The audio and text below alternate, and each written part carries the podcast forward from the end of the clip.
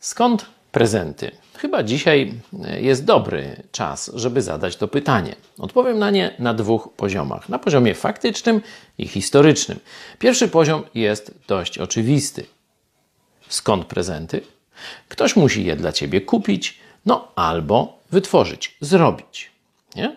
I tu rodzice dzieciom, gdzieś znajomi, przyjaciele, członkowie rodziny i tak dalej, i tak dalej. Ktoś poświęca coś z siebie, robi coś, wytwarza lub płaci i później jako prezent, czyli już całkowicie za darmo, oferuje tobie. Ty oczywiście zawsze masz wybór. Możesz przyjąć prezent, a możesz go odrzucić. Na poziomie historycznym to święto, ten zwyczaj dawania prezentów, pochodzi od jednego z chrześcijańskich biskupów, czyli przełożonych kościoła, który właśnie e, potajemnie dawał prezenty, szczególnie biednym ludziom. Czyli on poświęcał swój czas i pieniądze, niekiedy może coś sam robił i starał się no, uszczęśliwić, dać coś e, swoim bliźnim.